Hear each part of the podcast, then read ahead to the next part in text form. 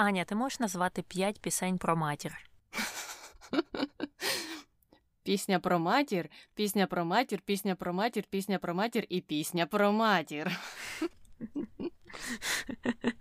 Ти думаєш, стільки є пісень про матір? Чесно кажучи, коли я досліджувала творчість Бориса Олійника, то тільки в нього було декілька віршів, які називались Пісня про матір чи вірш про матір. Тому я можу допустити, що так. Угу, угу.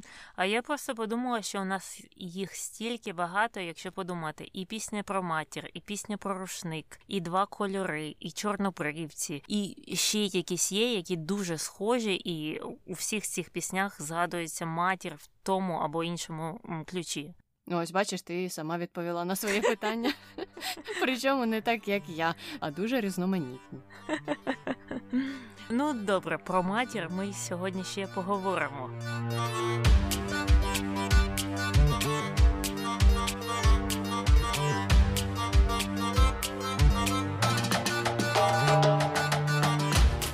Привіт, це Таня. І Аня в ефірі подкаст «Не без гріха. Дискусії про відомих людей, їх досягнення та сумнівні вчинки. Сьогодні говоримо про Бориса Олійника. Таня, хто такий Борис Олійник? Що про нього шукають? Е, Може, це український Стів Джобс чи Ілон Маск? Ти знаєш, шукають дуже мало, особливо якщо задавати такі питання, які починаються з чому, коли, де ем, такого взагалі не шукають. І я обрала тільки один пошук, який мені здався найцікавішим. Це Борис Олійник, пісня про матір, аналіз. І мені також здається, що це якесь питання на зно. Або для реферату, для якогось чи для твору роздуму, можливо. І я погуглила цей пошук, і я знайшла якийсь аналіз, але він мені не сподобався, я його не зрозуміла. Там було декілька речень, і все, що вони пишуть, ой, це такий ліричний погляд на відношення матері та їх дітей та онуків. Але як я завжди слухаю цю пісню, вона наче добре написана. Цей вірш дуже хороший, я вважаю. Але ж він такий сумний. Цю пісню послухать і тільки е, сядь і поплач. Там же вона ж помирає, ця мати. Навчила дітей, як на світі по совісті жити, зітхнула полегко і тихо пішла за межу. Куди ж це ви, мамо, сполохано кинулись діти? Куди ж ви, бабусю, онуки біжать до воріт, та я ж недалечко, де сонце лягає спочити. Пора мені, дітки, а ви вже без мене ростіть. Я ж теж прочитала всі оті інші пісні, і вірші про матір і серії про матір, і там все ще гірше. Тому мені здається, це такий якийсь загальний лейтмотив творчості, пов'язаної з матір'ю Бориса Олійника. Угу. Ну а чому а, його творчість так пов'язана з матір'ю, ми також поговоримо.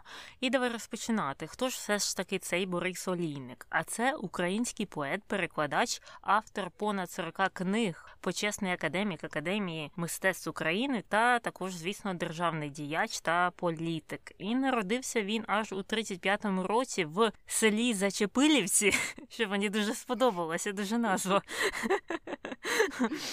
Полтавської області у родині службовця, але потім вони переїхали з родиною до Тернопільської області, де батько працював молодшим редактором газети.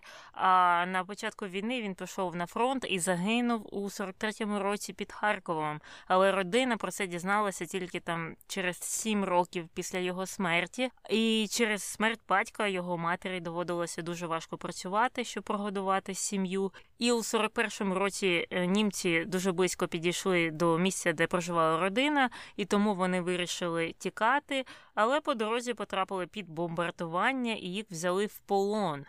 І за словами самого олійника, їх від розправи врятувала його зовнішність, начебто, що мама йому розповідала, що у ранньому дитинстві він виглядав білявим херовимчиком, таким ангелочком, і начебто, і начебто на обході офіцер-танкіст поплескав його за щоку і відпустив його і матір. Мені дуже важко в це віриться, особливо. Херовимчик це ж єврейський ангел, чи ні? Не знаю, але враховуючи, де брало свій початок християнство, можна, мабуть, допустити, uh-huh. що так. Е, але мені здається, що це ж е, просто в загальному значенні, що він був таким милим білявим uh-huh. хлопчиком. І я думаю, тут більше акцент не на херовимчику, а на тому, що він був білявим. І тому нібито він сподобався е, цьому службовцю чи кому там нацистському вояці. Угу, угу. Ну, така цікава, цікава історія. Не знаю, віриться мені чи ні, але ми її перевірити, звісно, не можемо.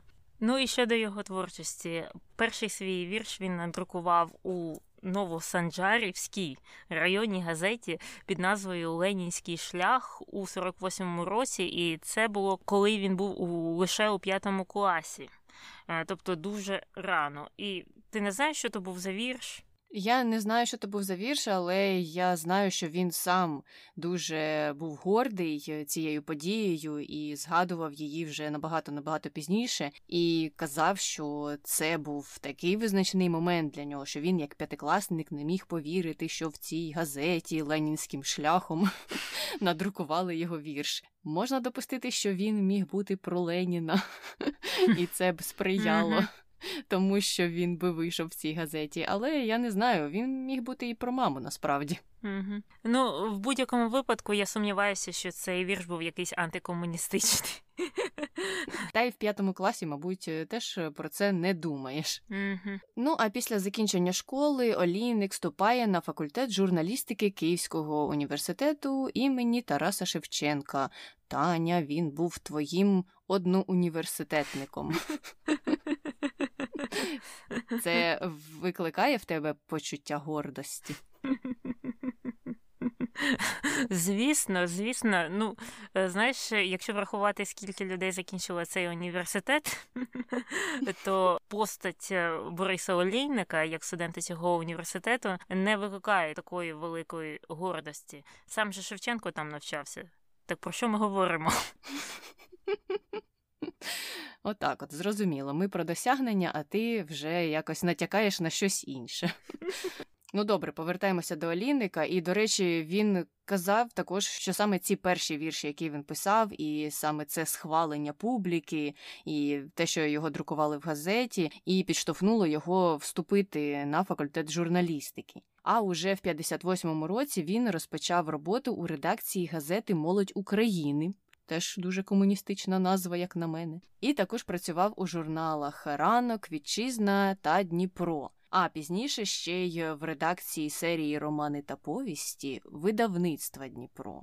Ось так. Цікаво, що він там редагував, які романи та повісті, але про це я не знайшла інформації, просто було б цікаво дізнатися. Ну точно не антикомуністичні. І в той же час він сам писав багато віршів, е, створював критичні доробки, і у віці 27 років, у 62-му році, вийшла друком його перша збірка ліричних віршів під назвою Б'ють у крицю ковалі. А вже 71-го року він стає заступником голови правління спілки письменників України.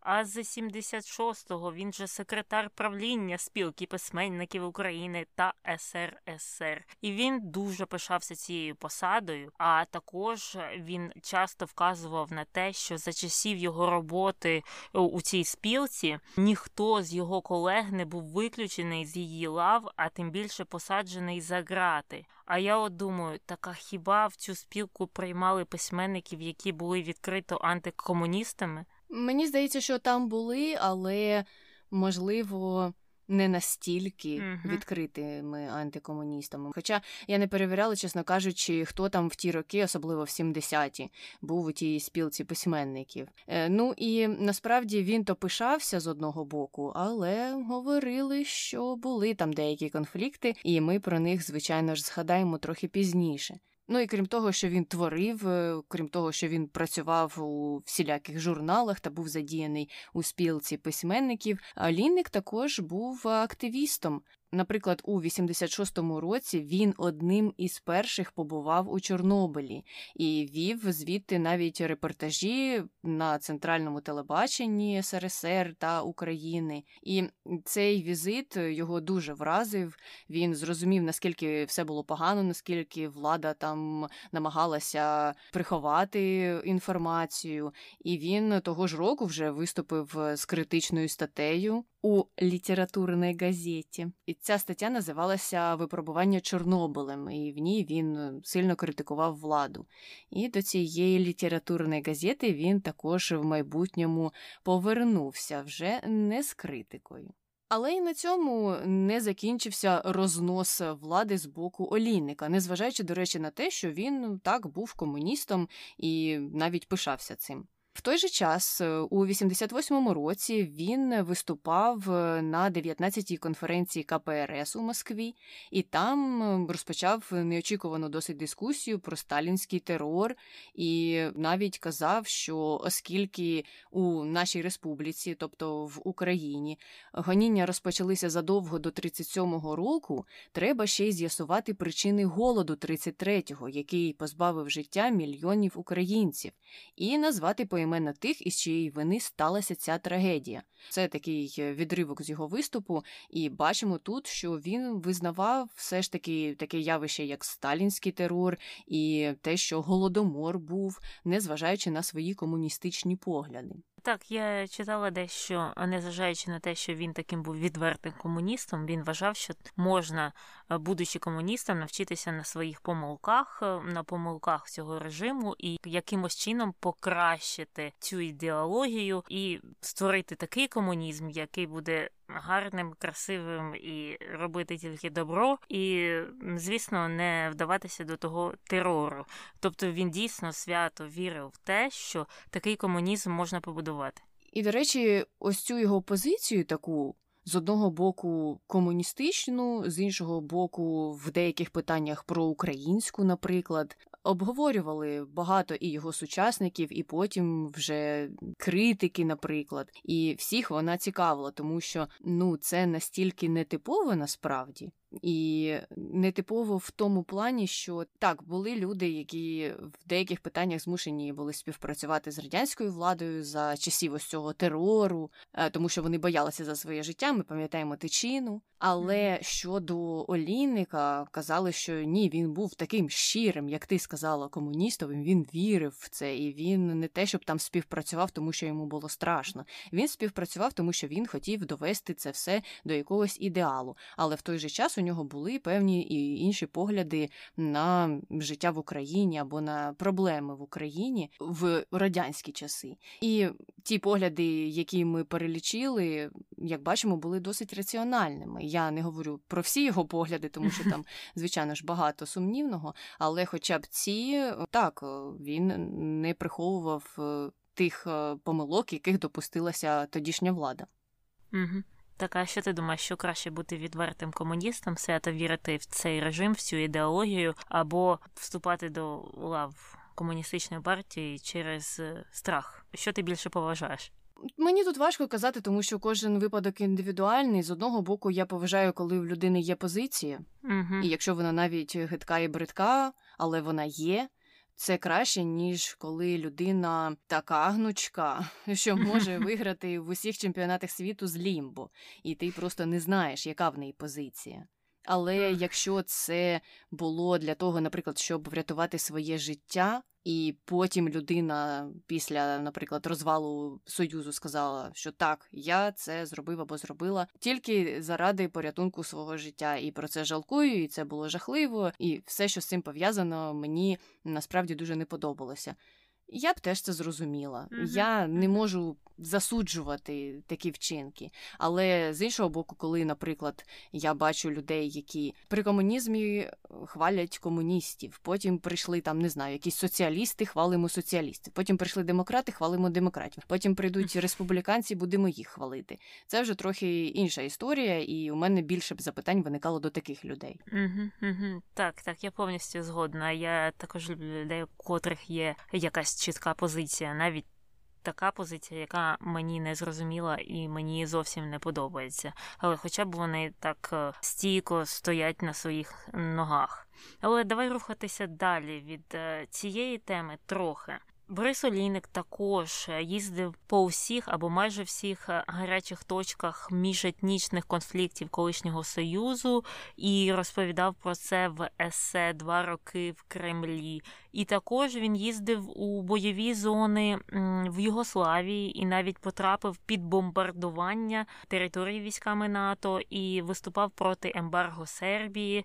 І також випускав, писав матеріали на захист сербів і чорногорців, і опублікував їх і українською, російською, і мовами е, колишньої Югославії.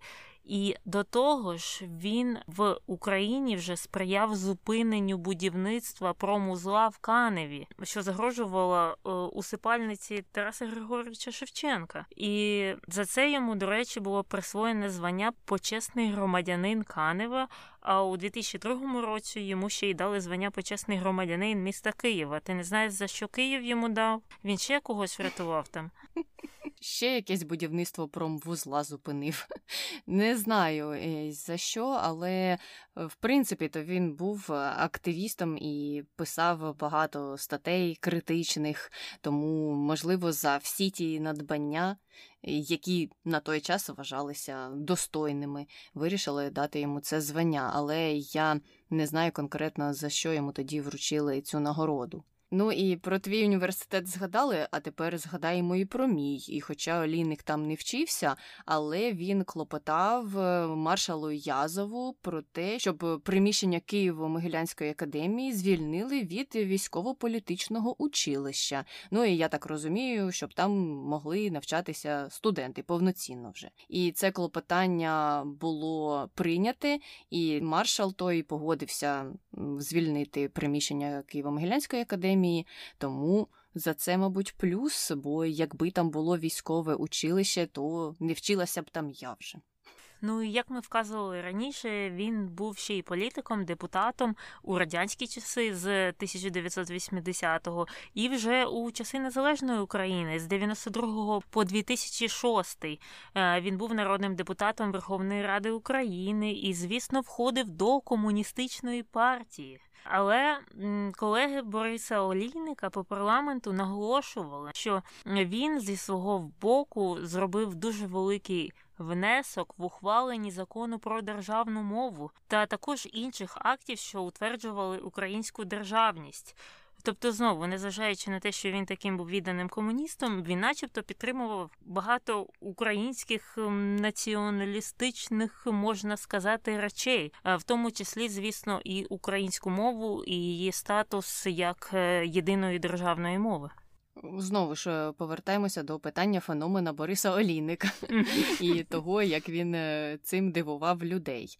Але добре, добре, що він брав участь у ухваленні цього важливого закону. А з 95 по 2006 рік, паралельно з роботою у Верховній Раді, він ще й був головою постійної делегації Верховної Ради у парламентській асамблеї Ради Європи. І в ті ж роки він також був віце-президентом парламентської асамблеї Ради Європи, що мені здається такою важливою посадою, тому що це ж міжкраїнний парламент, можна і так сказати. І цікаво, як туди обирають усіх цих високих посадовців, як ти можеш стати віце-президентом. За це голосують чи тебе просто призначають. Я, чесно кажучи, не перевіряла, ти не знаєш? Я також цього не знаю, але я знаю, що він керував або був дотичний до стількох різних організацій, і громадських, і культурних, і політичних, і будь-яких, що мене не дивує, якщо б його вирішили назначити на місце віце-президенту Пар'є. І до речі, щодо організації, він керував однією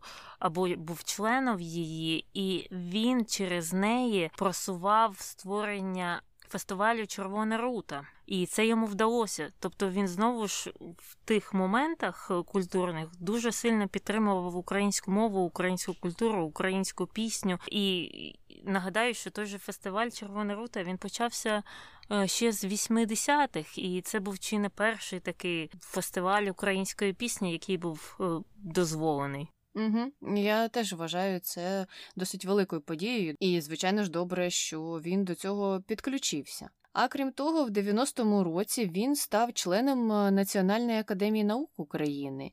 Ну і, звичайно, так само, як у Терешкової, якщо зайти на його Вікіпедію, можна побачити список на півсторінки з різних е, орденів і премій, і чого тільки йому там не давали навіть грамоти. І коли я уявила цю грамоту, там якась грамота від Верховної Ради за якісь здобутки. Мені стало так смішно, тому що ну, грамоти ти отримуєш в школі, коли ти береш участь в олімпіадах, і я думала, що після школи це все закінчується. Але ні, це все йде до Верховної Ради України.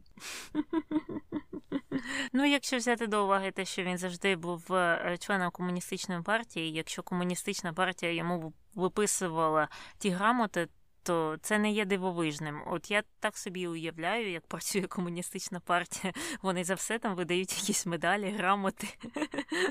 І до речі, про комуністів та комуністичну партію він все, все, все, все своє життя був комуністом. І навіть після того, як Україна здобула незалежність, він був комуністом. І навіть після того, як Україні заборонили комуністичну партію, він все одно залишився бути комуністом, і він вважав комунізм найпередовішою ідеологією і дуже пишався тим, що він належить е, до цієї партії і ідеології. Хоча був один випадок, коли олійника з компартії виключили, а виключили його за підтримку помаранчевої революції 2004 року, і з партії його виключили.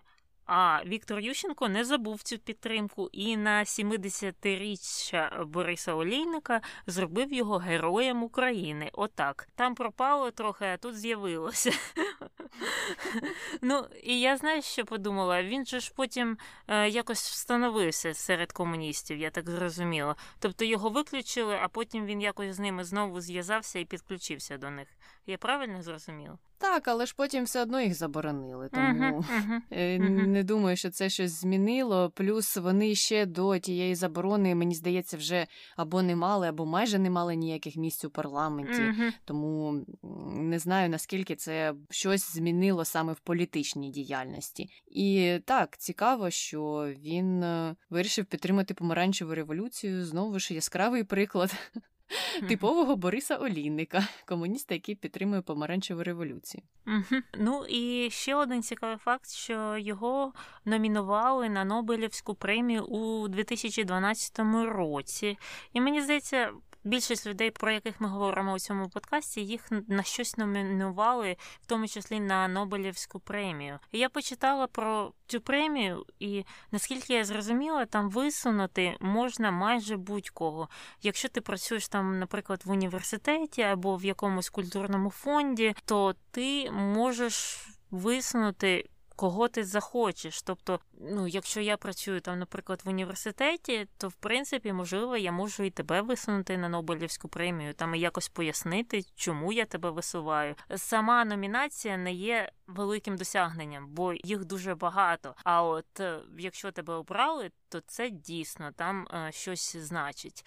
А коли от почитаєш, знаєш, новини то часто бачиш, і того номінували, і того номінували, і того. А в кінці кінців це мало що означає.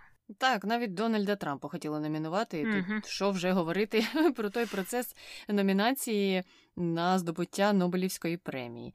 І життєпис Бориса Олійника закінчується у 2017 році, тому що саме тоді, 30 квітня, він і помер. І тепер ми можемо перейти е, до його творчості, більше поговорити про це.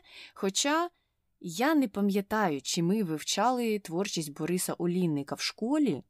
А якщо і вивчали, то я, мабуть, це все проспала, зважаючи на мою любов до поезії, в принципі. І оця пісня про матір мені запам'яталася більше з усіляких передач, як тільки вони з'явилися, усі ці голос країни чи Екс-Фактор, угу. там вже через одного всі йшли з тією піснею про матір, тому що, як ти сказала, вона дуже сумна, і люди, мабуть, хотіли викликати такі емоції, і таким чином це б спрацювало як козирна карта карта для них. І mm-hmm. я цю пісню пам'ятаю з тих конкурсів. І я не знаю, я вже їх давно не дивилася. Можливо, до сих пір хтось приходить з піснею про матір кожного року на 25-й сезон Голос України.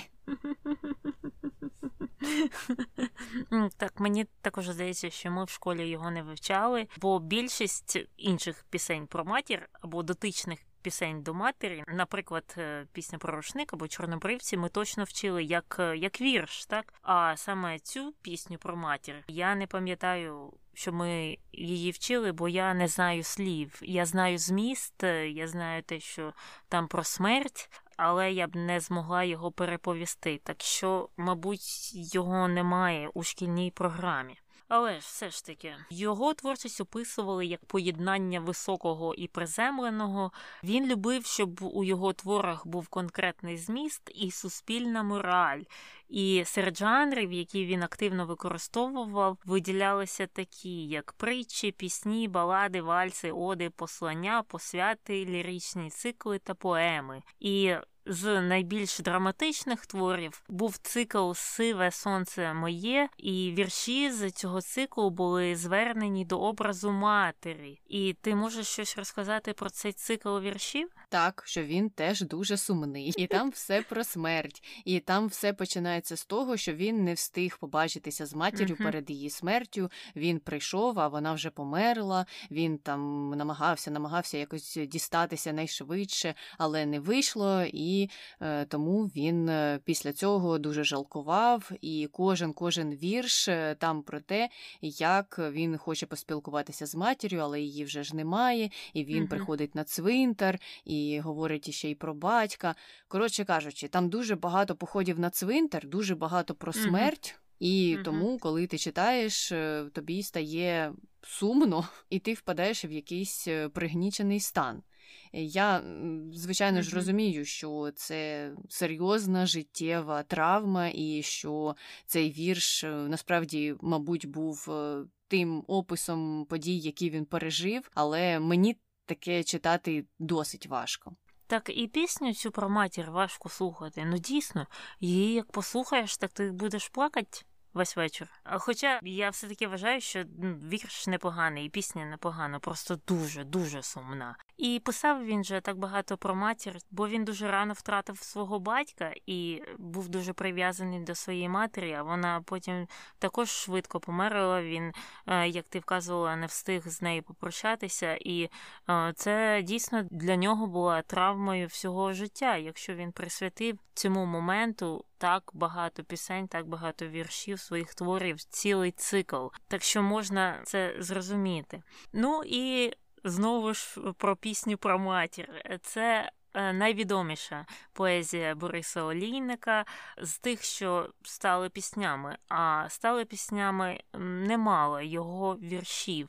Просто цей, мабуть, є найпопулярнішим. І в одному інтерв'ю його питали, чи платять йому роялтіс за використання цього віршу у піснях. На що він сказав, що от за часів СРСР добре платили, а зараз ні, зараз вже не ті часи.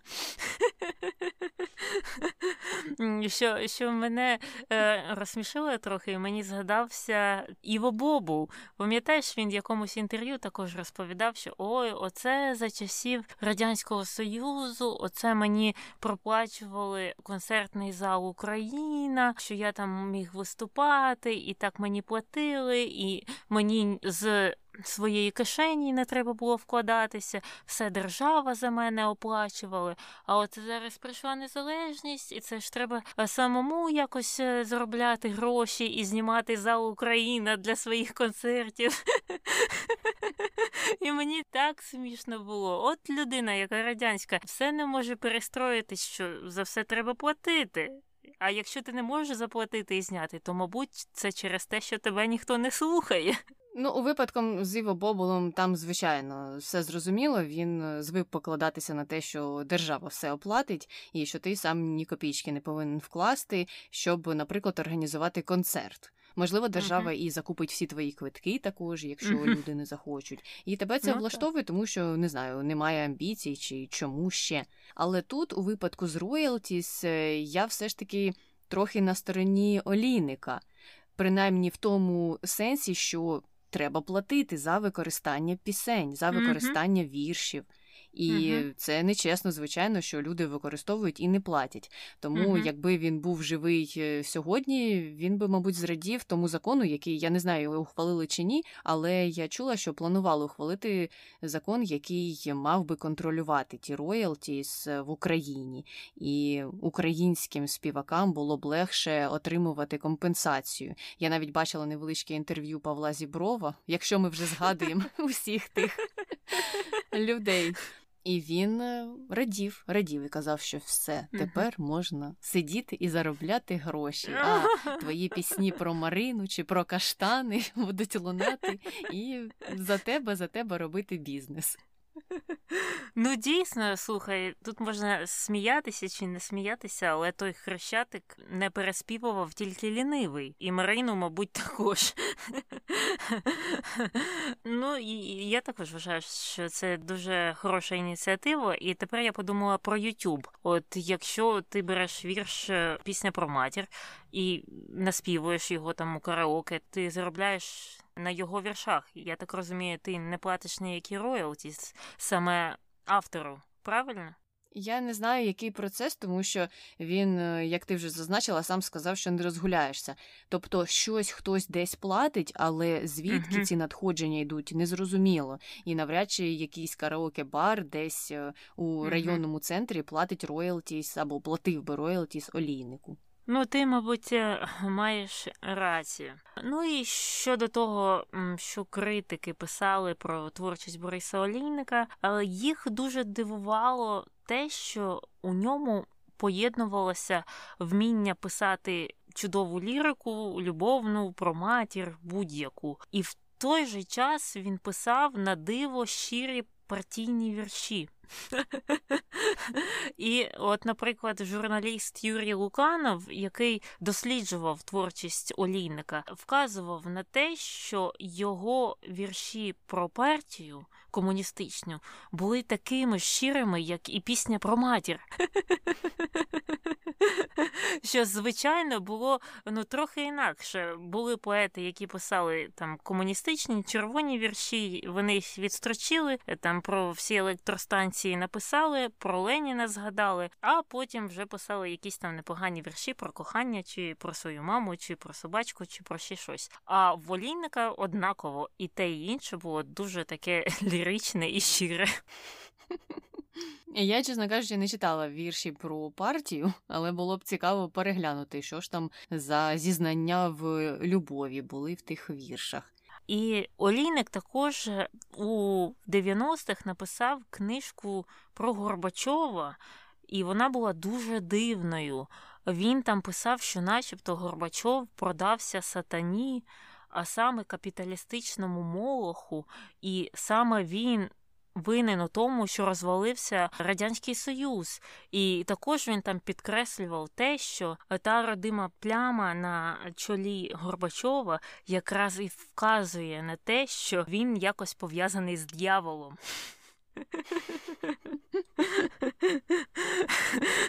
Ну, така теорія змови. І також в тій самій книжці він е, описував радянських людей як справжніх героїв, е, там членів комуністичної партії, як ще більших героїв. Ну і ностальгував дуже сильно за радянським союзом, що, звісно, нас не дивує, тому що ми знаємо, який він відданий комуніст.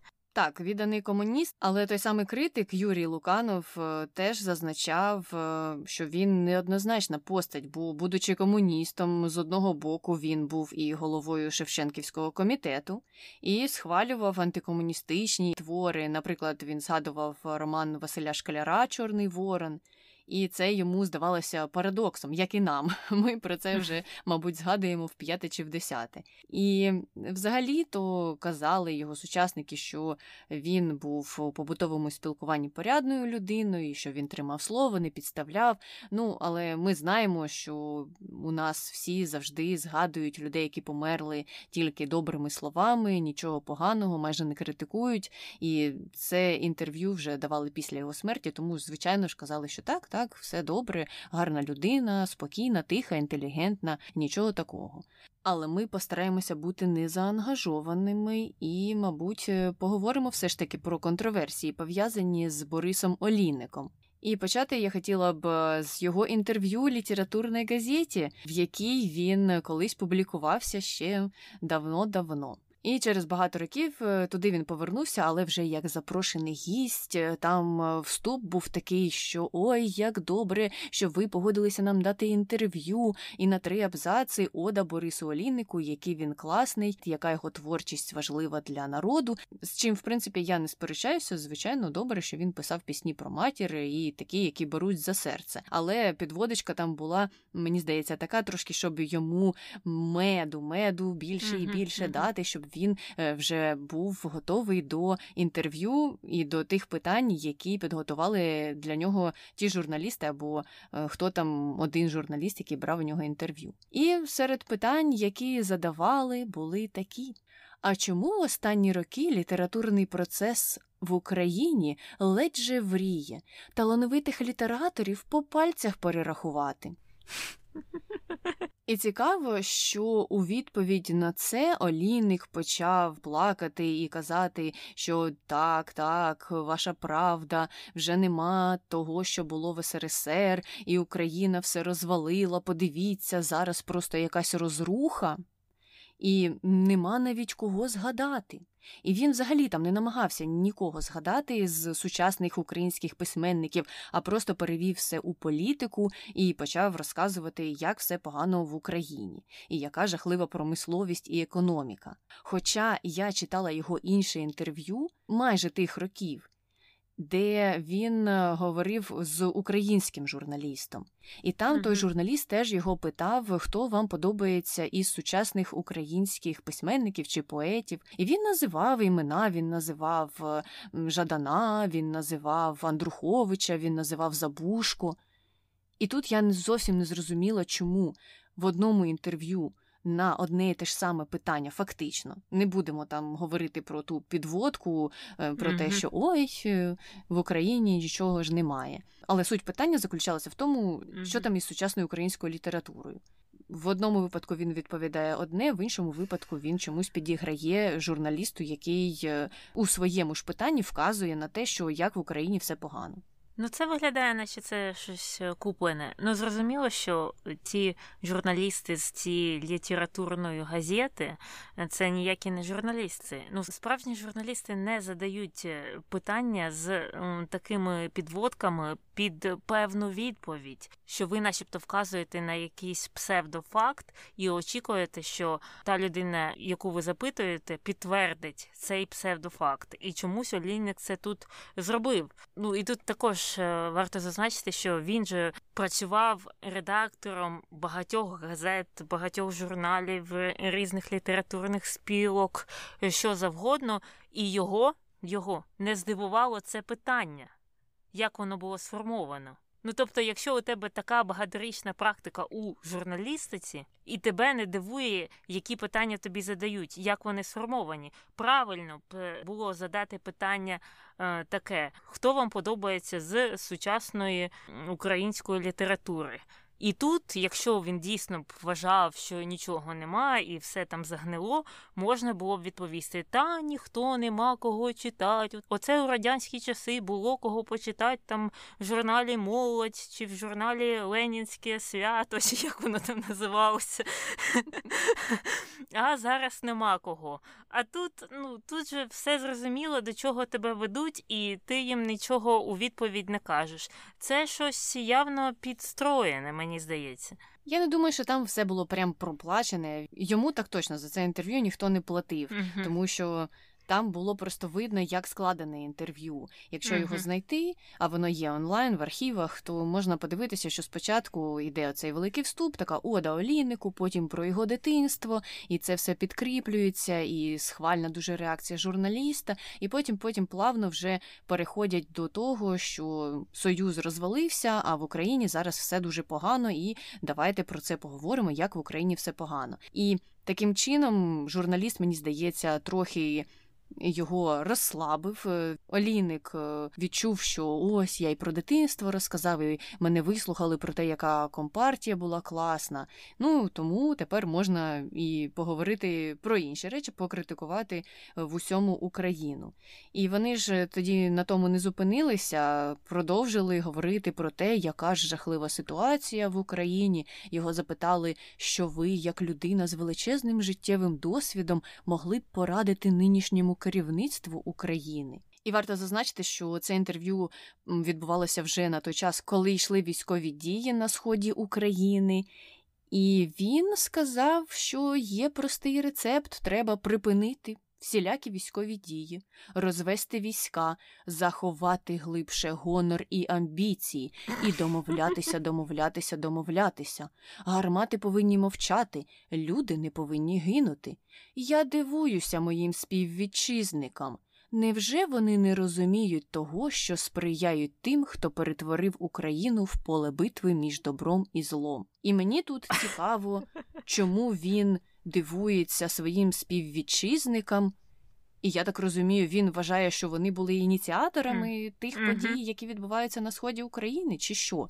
Ну тут, звичайно ж, ніхто не просив його пояснити позицію свою, Мгм. але Звісно. додумуйте самі, як то кажуть. Так, а хто? Хто? Чого він не вказав, хто перетворив Україну в поле битви між добром і злом? От хто? Треба було прямим текстом говорити, бо я нічого не розумію, кого він тут мав на увазі. В тому то й справа, тому що він перед цим каже про своїх співвітчизників, яким треба домовлятися і припинити обстріл, і гонор свій е, заховати кудись. Який гонор? Гонор пов'язаний з тим, що відбираються, відмежовуються території від унітарної держави. Мене тут здивувало те, що так він в основному звертався до своїх співвітчизників, і ні про кого іншого він не казав. Ну, знаєш, оці всі речення його були б, е, мабуть, дуже доречними, якщо б, наприклад, українська армія захопила Кубань і там розводила різні військові дії, там вбивала людей, і тут е, е, Олійник прийшов до газети Літературна газета і став говорити про те, що так, треба сховати свій гонор, амбіції і імперські якісь там свої нападки в голові. І так, мабуть, мабуть, це був би правильний вислів. А ти говориш про країну, на яку напали і яка захищається, і ти таке мелеш. Я зробила той самий висновок. е, Я не знаю, що він мав на увазі. Ми знову ж таки не можемо в нього запитати і ніколи, мабуть, не дізнаємося більших деталей або пояснення того, що у нього в голові було. Ну і, звичайно, в тому ж інтерв'ю вони повернулися до комуністичної ідеології, і яка вона прекрасна. І Олійник вважав, е, що спроби переписати історію це неправильно, і казав, що місцеві політикани опускаються до брудної брехні та інсинуацій, чого варте одне прагнення замінити назви українських міст, вулиць і площ, прибрати з повсякденного вжитку нагадування громадянам України про славне минуле, про справжніх героїв.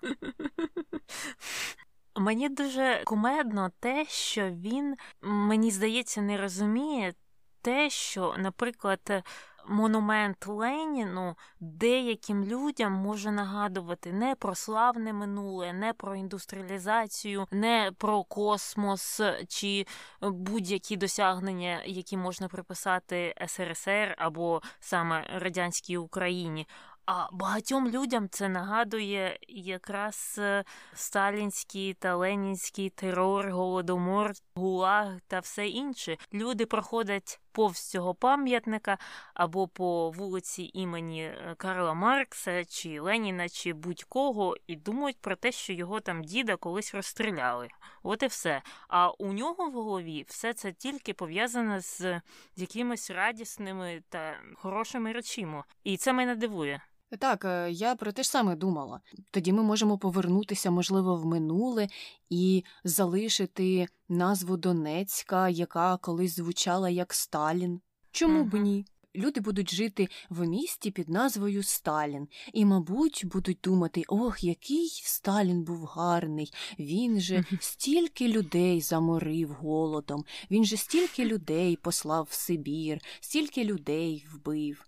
Це ж прекрасно. Давайте повернемося до цього, мабуть. Оце мене і дивує. І це враховуючи те, що він був людиною, яка чи не вперше там на комуністичному якомусь з'їзді е, вказала на голод 33-го року, на Чорнобиль і інші якісь проблеми в Україні пов'язані з комуністичною партією. І тут він говорить щось протилежне, начебто. Чи може то він вже коли е, став старшим, став більше поглиблюватися у свою комуністичну віру?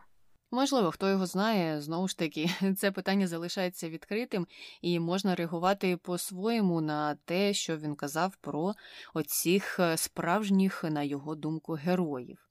І, до речі, це також і бачили не тільки ми. Наприклад, Юрій Винничук характеризував Олійника старим динозавром-комуністом, вірним другом руского міра, ленінцем, сталіністом, який ніколи не змирився з розпадом СРСР в принципі, хороше узагальнення, і ми бачимо, що в цьому інтерв'ю він себе так і проявив, що він uh-huh. піддався на цю провокацію, він почав критикувати все і вся, і все це було українське.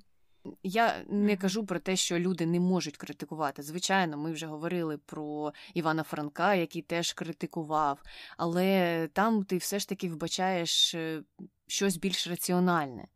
Тут же він просто йшов за тим журналістом, який йому вже в своєму запитанні підказував, яка має бути відповідь, досить позитивно на це реагував, як на думку журналіста, і ми отримали ось е, таке інтерв'ю в літературній газеті. І мене завжди засмучує, що от у випадку Бориса Олійника або інших людей, які е, є прихильниками ем, комунізму чи чогось іншого, вони коли розповідають, що їм щось не подобається, там це погано, і тут щось не працює, і книжки погані пишуть, вони завжди звертаються до минулого, кажуть: о, якщо зараз тут все погано, треба повернути, як було 70-ті, чи 30-ті, чи 40-ві. А вони не говорять про те, що так, отут не працює, отут треба покращити, і давай подивимося у майбутнє, як і що ми маємо зробити для того, щоб у цій сфері були якісь там покращення. Ні, ні, от такі люди такого ніколи не говорять. Вони тільки повертаються назад. От тоді були часи у 60-ті. Давайте повернемося туди, викреслюючи все, що було погане у ті 60-ті, залишаючи все, що було добре. А у майбутнє ніхто не дивиться, тільки у минуле. Серед таких людей я маю на увазі. Я також, до речі, про це думала, і мені ось що прийшло на думку. Ну добре, ти комуніст, ти гордий тим, що ти маєш такі погляди. І союз вже розвалився, вже немає його. То йди далі, будь комуністом. Добре, вертаємося до того питання, яке ти мені задавала. Май чітку позицію і просувай її далі. Ну не знаю, топи за те, щоб Україна була комуністичною сама по собі. Так, звичайно, дивна була б ідеологія на цей час, але це, хоча б погляд у майбутнє. Це позиція його була б. Але вона б не була звернена до минулого, і це не був би той плач за СРСР. Будь комуністом е, і май е, ті свої пункти, які ти сповідуєш, але навіщо намагатися повернути те минуле, яке, як ми знаємо, не спрацювало? Я повністю з тобою згодна, і я завжди також запитую такі питання до себе, бо до тих людей я не можу їх запитати. І також у нас є декілька інших е, контроверсій, пов'язаних з Борисом Олійником. Він е, висловлювався досить контроверсійно щодо інших позицій. Наприклад, він говорив про Європу таке, що, начебто, Україну або українців в Європі ніхто не чекає, і що ми є невигідним партнером для Європи всієї. Хоча, хоча він зазначав, що, начебто, наші чорноземи і наша робоча сила там цінується що мене дуже розсмішило, бо я е, одразу згадала про оті теорії змови, про ті байки, про те, що, начебто, е, нацисти чи фашисти вивозили цілими поїздами наші чорноземи, чого насправді ніколи не було. І мені тут здалося, що він, начебто, й досі вірить у ці е, байки. Так, я теж звернула увагу саме на цей пункт, тому що звичайно, можна мати антиєвропейську позицію на здоров'я, можна мати позицію щодо антисоюзів з будь-якою країною і жити собі всередині своєї країни і казати, що ми взагалі ні з ким не хочемо дружити. Я це теж можу прийняти. Не в тому проблема, що йому там подобається чи не подобається Європа, але проблема в тому, як він це описує і за допомогою яких стереотипів. Так, угу. оце тільки наші чорноземи, і тільки наша робоча сила їм потрібна, щоб ми там туалети мили. Я вже знаю той е, стиль угу. проповіді. Так, ну і тут е, найцікавіше те, що чого країни вступають в різні союзи, те, що і йде якийсь обмін, що ми їм щось пропонуємо, і вони щось нам пропонують. А тут він, начебто, вказує на те, що от тільки тільки з нас будуть щось доїти, ми їм будемо постачати і чорноземи, і робочу силу, і туалети їм мити. А вони в обмін нам нічого не дають. Ну, в такому випадку, чого б будь-яка країна Європи вирішила б вступати в Європейський Союз, якщо б це дійсно були б такі умови. І також він е, досить неоднозначно висловлювався про декомунізацію, що звісно досить очікувано. Він е, казав, що Крим вже відійшов, і він взагалі ніколи не був до нас близьким. І взагалі з татарами ми теж ніколи е, не дружили, і все собі закономірно, і хай вони йдуть від нас. І взагалі це Путін. Він такий, що якщо він щось візьме, то зовсім вже не відпустить. І взагалі те, що там Крим, як він каже, відійшов в лапках, так це через те, що е, ми не змогли забезпечити там режим, який би їм подобався, і що ми там робили багато помилок, і треба от зараз за них відповідати. І також він знову став е, критикувати цілу націю, казати, що таких ще треба у світі пошукати, що, начебто, Україна е, роздарувала таланти по всьому світові аж до Австралії. Ну тут таке намішане, тобі не здалося, одне за інше чіпляється, і зовсім воно не клеїться в одну картину. Так, це в принципі проглядається в більшості його останніх інтерв'ю. І тут е, я хочу зупинитися на питанні забезпечення режиму, який би подобався в Криму. Угу. Навіть якщо допустити, що там щось було, що людям не подобалося, це не є причиною для іншої країни забирати території у нас. Угу. Це можна вирішувати всередині своєї країни.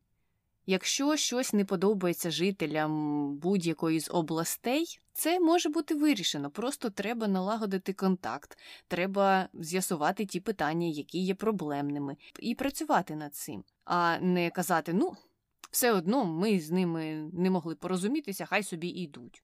Що значить, хай собі йдуть? То завтра всі підуть, і ти залишишся жити у Києві, місті державі, чи, чи як це? Як це можна трактувати по-іншому? Просто uh мені здається, що це така пелена на очах і uh нерозуміння того, що проблеми треба вирішувати, а не просто відпускати на всі чотири сторони. Ну і також е, тут він знову ж тактично не вказує на те, що Крим було віджато військовим шляхом, і найголовніше, що це є порушення міжнародного права, і він був від'єднаний, анексований тимчасово. Це треба підкреслити не по закону України і навіть не по закону Росії. У них також це заборонено. Е, так що з будь-якої сторони ти не подивись, це наразі є якоюсь незаконною територією, інше Придністров'я або Абхазія. Ще один додаток до цієї групи не до регіонів якихось. І мені ще тут не сподобалося щодо татар. Це також тут е, трохи попахує якимось расизмом. Та татар ми взагалі ніколи не любили, і вони такі трохи не наші, знаєте, так що хай вони там десь там живуть, невідомо де. Хоча історія вказує на те, що українці довгий час е, співпрацювали з татарами, вели військо разом і поряд. І е, взагалі більшість, е, мабуть, історії татари були нам більше друзями, ніж ворогами.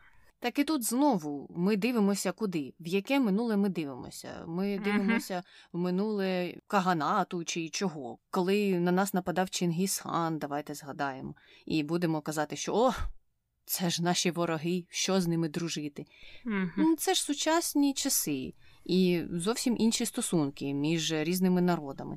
Тому мені здається, просто тут це недоречно згадувати якісь е, історичні події, які вже не актуальні. Ну і, звичайно, вишенька на торті це те, що Україна роздарувала таланти всьому світові, а давайте не випускати людей з України. І хай вони всі сидять там всередині, і, можливо, навіть і не будемо впускати теж в Україну нікого. Мені здається, що це теж е, такий е, антиглобалістичний трохи погляд на світ, і це говорить мені про те, наскільки людина відірвана від сучасності. Вона реально залишилася в СРСР, де була залізна завіса, і всі сиділи тихо, і нікуди ніхто не їздив. Так, так, це досить ем, дивовижний погляд на світ. Добре, закінчили з контроверсіями, хоча я впевнена, що там ще були додаткові моменти, але основні ми зазначили. І можемо переходити до конспірології. Вона у нас одна сьогодні. Справа в тому, що на похороні Загребельного письменник Віталій Коротич сказав, що Борис Олійник вижив Загребельного з посади голови спілки письменників і написав на нього безліч доносів. І Олійник був теж на похованні Загребельного, але люди казали, що він до труни так і не підійшов, і це начебто підтвердження слів Коротича. І це значить, що так, так, він написав купу доносів, і таким чином Загребельного вилучили зі спілки. І я, до речі, коли це читала, то згадала те, що сам Олійник е, розповідав, що та коли я був головою усіх цих комітетів, то нікого не вилучали, нікого за грати не саджали, і виходить, що тут е, трошки інша історія. Але напевно ми знати не можемо, тому що це плітки на рівні письменників, е, ось така драматизація подій, е, і ніхто нам не розкаже, як воно було насправді. Ну і все, ми закінчили з Борисом Олійником на сьогодні і переходимо до коментарів про Крістіана Діора. Коментар перший. Кроки, які Діор зробив у бізнесі, були дуже продуманими, стратегічними і заробили компанії шалену купу грошей. Я думаю, це мається на увазі от те ліцензування своєї продукції, так, за royalties. І це він був чи не першим, хто е, цим займався. І я згодна, що, мабуть, на цьому він заробив велику частку того капіталу. І виходить так, що йому і не треба придумувати дизайни до тих капелюшків чи до тих панчох. Е, Просто він знаходить ті, які йому вже подобаються, і він каже, що ви можете повісити на них моє ім'я, і воно буде продаватися під брендом Christian Dior, і він на цьому робить гроші. Я правильно розумію? Так, або я впевнена, що з часом він навіть нічого не шукав, вони почали надходити до нього ці пропозиції, і він Мгм. просто міг обрати, що йому подобається. Так, це досить сталий потік грошей е, йому в руки. Тому молодець, що так придумав. Я погоджуюся. Коментар другий. Бідні манекенниці, яким доводилося працювати з цим генієм. Це через конвалії. Це через оту курячу лапку, про яку ти казала. Чи кістку.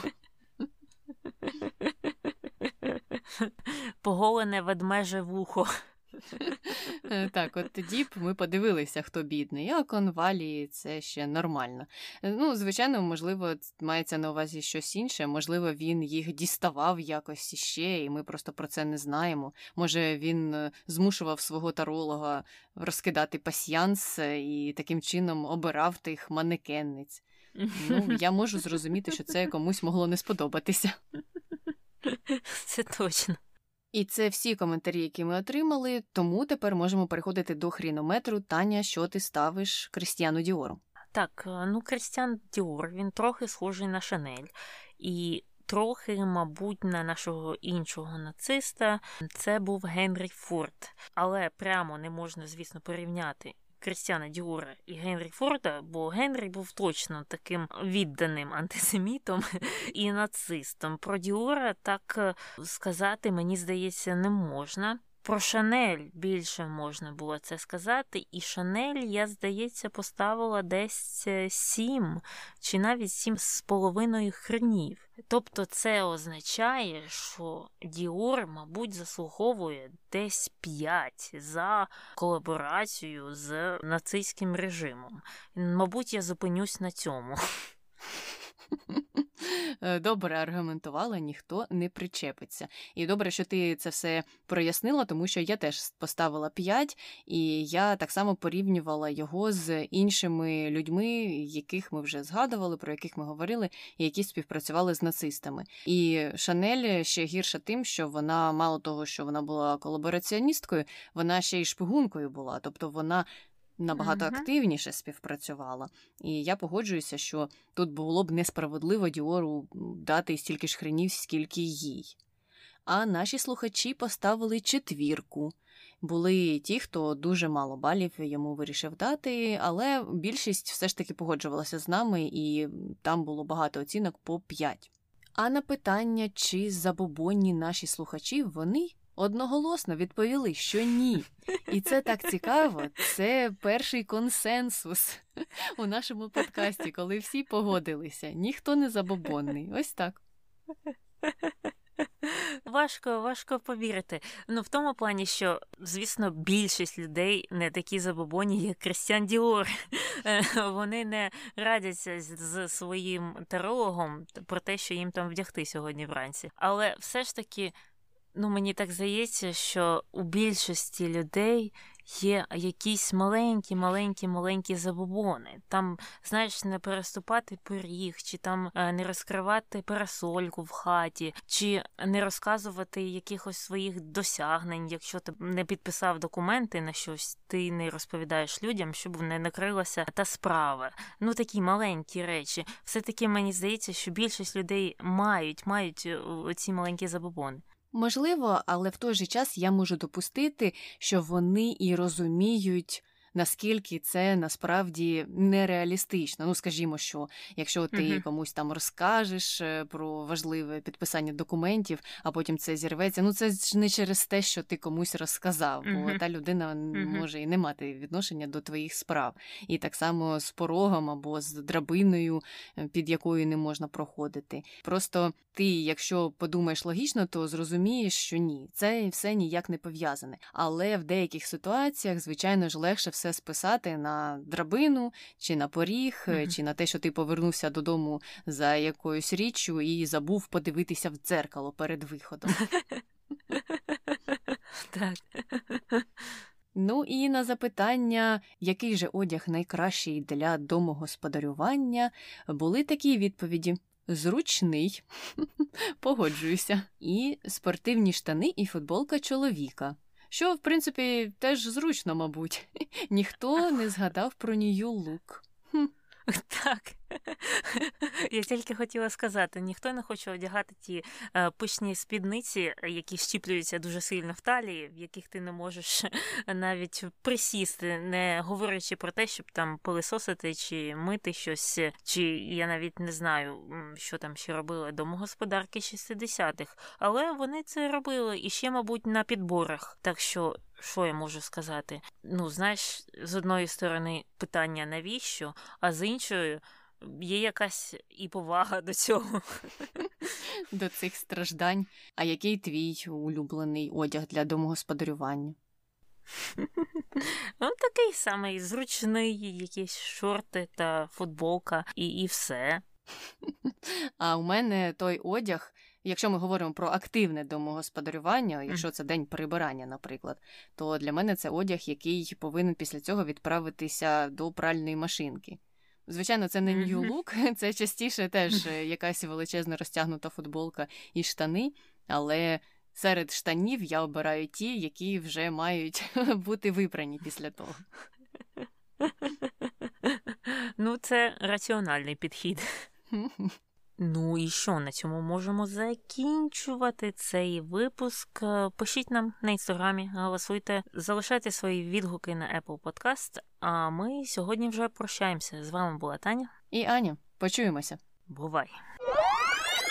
Кисечка лізе сюди. Лапу. Кітя, ти що лапу туди засунула? Під двері лапу засунула. Ті лапа, лапа мала. Кітя, ще трохи залишилось. Почекай. Почекай, мала. Лапами двома лізе. Так смішно, так смішно, мала.